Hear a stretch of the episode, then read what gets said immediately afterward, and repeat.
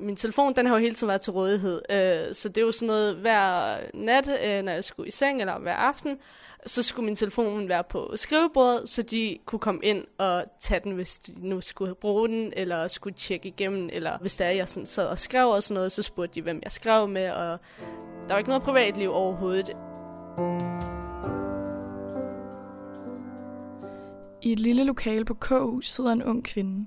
Hun er smilende, har en næsepiercing og tatoveringer, og så bærer hun tørklæde. Hun er 23 år og er jurastuderende.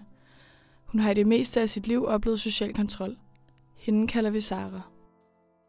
Det bliver bare en del af ens hverdag, så der er ikke, sådan, der var ikke noget underligt ved, at når nu tog hun min telefon igen, eller når nu spørger de igen, hvor jeg er henne.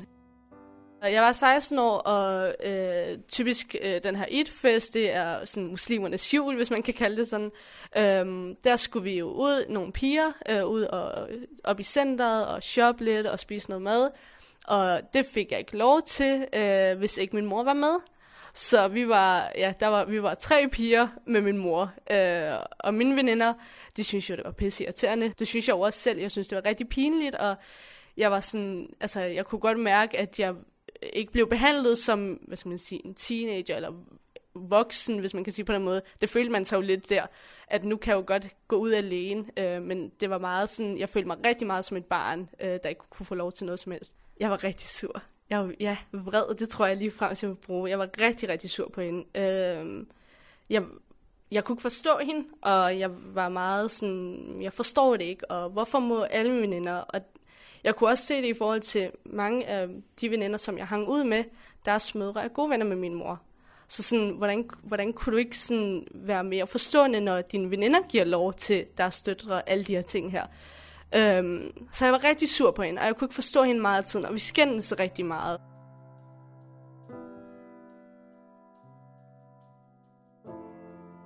Dengang mine forældre boede sammen, der var det min far, der sådan var meget øh, bestemmende. Han øh, var meget dominerende. Øh, tingene skulle gå efter hans hoved. Man kunne ikke diskutere med ham. Øh, han var altså sådan... Jeg ved ikke rigtig, hvordan jeg skal beskrive ham, uden at, sådan, at skulle snakke grimt om ham, fordi jeg er jo stadig vred på ham den dag i dag. Af 100 forskellige årsager. Øh, og det er nok også derfor, det påvirker mig til at, sådan, at skulle snakke sådan om ham. Men jeg kunne simpelthen ikke, jeg kunne ikke forstå ham på nogen som helst punkter. Øh, ikke nok med, at det var sådan, det var jo også psykisk vold. Altså, man var jo bange for at komme sent hjem. Man var bange for, altså, man gik rundt hele tiden i frygt, og du øh, turde aldrig at gøre noget sådan uden for normen. Øh, han var rigtig skræmmende. Øh, og slog os også. Altså sådan, der var også vold, og min mor prøvede rigtig meget at, sådan, at skulle stoppe det. Hun kunne ikke, altså, trods alt, så kunne hun ikke sådan bare stå og kigge på. Og det var tit, at hun, de kom op og skændes, fordi at han slog os, eller gav os sin lussing, eller...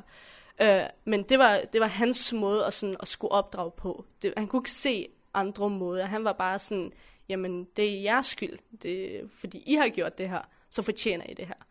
Så det var meget nemmere at lyve, end at sige sandheden. Det var meget nemmere at sige, jamen, øh, jeg havde, øh, vi havde sent fri, i stedet for at sige, jamen, jeg sad og snakkede med nogle veninder efter skolen.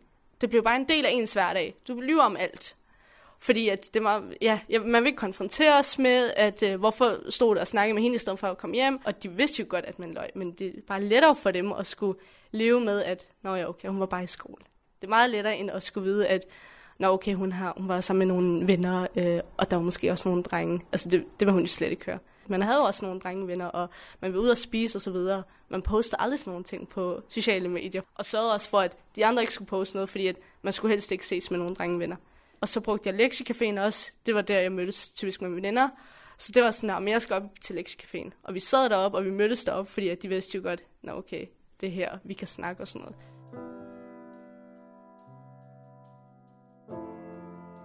Da Sara er 17 år, bliver hendes forældre skilt. Efter skilsmissen har Sara ingen kontakt til sin far.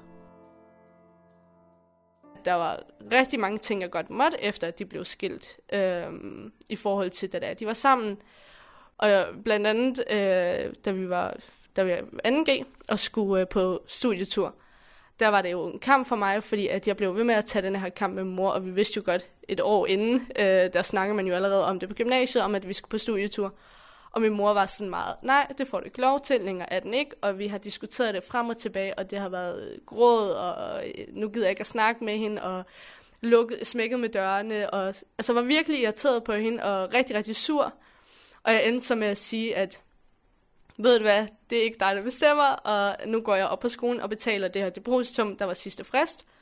Og jeg tager op på skolen og skal til at betale, og så vælger jeg alligevel at sige, det kan jeg ikke. Altså jeg kan ikke få mig selv til det, fordi at jeg holder rigtig meget af min mor, og vi, jeg er jo opdraget til, at det her med, at du kan ikke bare sige, fuck dig mor, jeg er 18 nu. Det gør man ikke. Øh, min mor ringer så, jeg tror, fem minutter efter, og siger, du kan bare betale.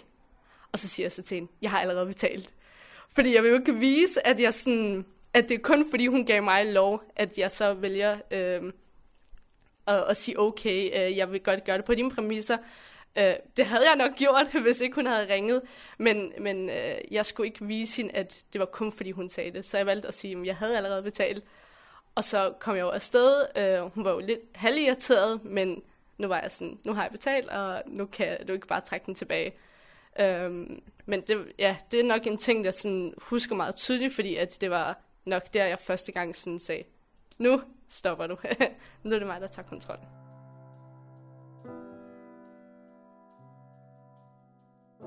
Og så var vi jo til gala. Øh, der skulle jeg hjem kl. 10. Ja, det var sådan, det, det var rasende over. Altså, jeg var sådan, det er galafest, og det er min sidste gang, og ja, men hun gav mig lov til at være der til klokken 10, øh, hvor vi kunne få lov til at spise og sådan noget, og så blev jeg hentet. Ja. Så, men jeg, jeg, jeg var jo glad for det alligevel på det punkt der, at det var sådan der, nå okay, hun gav mig alligevel lov, lov trods alt, jeg har aldrig fået lov til det. Så det bliver måske også sådan, når man så får lov til noget, så bliver det også bare en kæmpe ting, at man så får lov til det. Altså det der med tid, det betød rigtig meget for hende. Du skal ikke sådan øh, vælge at blive en time ekstra, når det er, vi har aftalt en time inden. Hun sagde meget det her med, at du skal være taknemmelig for, at jeg giver dig lov. Altså sådan, hvor jeg var meget sådan, jamen, det er jo ikke noget, jeg skal være taknemmelig for. Det burde være en selvfølge. Men for hende var det meget sådan, du skal være glad for, at jeg giver dig lov til at tage afsted. Du skal være glad for, at jeg ikke øh, var som før. Jeg kunne ikke bare tillade mig bare at sige, jamen, nå, nu gør jeg, som det passer mig. Øh, jeg blev rigtig ked af det, når der, hun blev sur. Men det blev bedre og bedre med årene. Altså sådan, hvad skal man sige, social kontrol, den trappede lidt ned efterhånden. Og det var stille og roligt der, det også sådan startede, at når jeg så fik lov til det, så blev jeg, så blev jeg sådan, jeg ved ikke, jeg fik et eller andet mod, at okay, nu, øh, nu kan jeg simpelthen ikke det her mere. Øhm, jeg fik også øh, rigtig mange øh, danske venner, øh, som også var meget, altså de så det ikke som normalt, at jeg ikke bare fik lov, og de synes jo, det var rigtig mærkeligt, at jeg også bare sagde, jamen jeg må ikke. Øh, så de konfronterede også mig med det, og var meget sådan, hvorfor må du ikke? Du er jo 18, og du kan selv bestemme, og bla bla bla. Øh, og det gav mig nok også lidt mere mod til det. Da Sara er 21 år, finder hun en dansk kæreste. Hun er bange for morens reaktion, og frygter derfor at fortælle hende det. Og det var også bare en kæmpe ting, hvor hun bare var sådan, øh, nej, det må du ikke. Altså hun sagde til mig, du skal slå op med ham. Og du skal ikke kontakte ham igen, og du skal ikke snakke med ham. Og øh, det gik jeg ikke med til. Jeg var jo rigtig ked af det, og kunne ikke forstå det, og sagde, prøv at høre, det er ikke din ret, og øh, han elsker mig, jeg elsker ham, og alle de her ting her. Øh, for, for hende betød det meget, at han skulle komme fra det samme land, som hun kom fra, og at han var øh, bestemt øh, religiøs, og at han kom fra præcis det område, hun kom fra. Altså det var meget firkantet, og det har også bare været en kæmpe kamp. Øh, det tog min mor noget tid. Ikke verdens længste tid, men det tog, altså jeg tror det var en, over en måneds tid, at, at bare snakke med hende, fordi at hun var rigtig sur. Min mor gik ikke med til, at det skulle være kæresteri og alle de her ting her. Øh, vi blev så gift, øh, og det var det, der skulle til. Så det var også, altså det var også en af de ting, som så, hvor hun så tænkte, okay, nu kan jeg ikke tage fat i min datter mere, og nu, nu kan jeg virkelig ikke gøre mere. Jeg tror ikke, jeg magter at lyve mere. jeg har lovet så mange år med det. Uh, jeg fortæller hende alt den dag i dag. Uh, og det tror jeg er meget lettere. Sådan, fordi at, uh, der er ikke rigtig, der er ikke, der er ikke mere, jeg sådan skal beskytte mig for, at jeg skal ikke være bange for, at hun bliver sur på mig, jeg skal ikke være bange for, at hun bliver skuffet. Uh, og så tror jeg også bare, at man bliver voksen og finder ud af, jamen der er nogle ting, man har prøvet af. Jo, der er måske nogle ting, jeg måske har været til fest eller sådan noget, hvor jeg ikke har fortalt hende det. Øhm, men hvor jeg sådan har tænkt, nå okay, det er ikke noget for mig alligevel. Altså sådan, hvor jeg efterhånden har fundet ud af, at jeg kan måske godt forstå hende på nogle punkter. Øh, fordi at hun vil jo rigtig gerne bare beskytte en.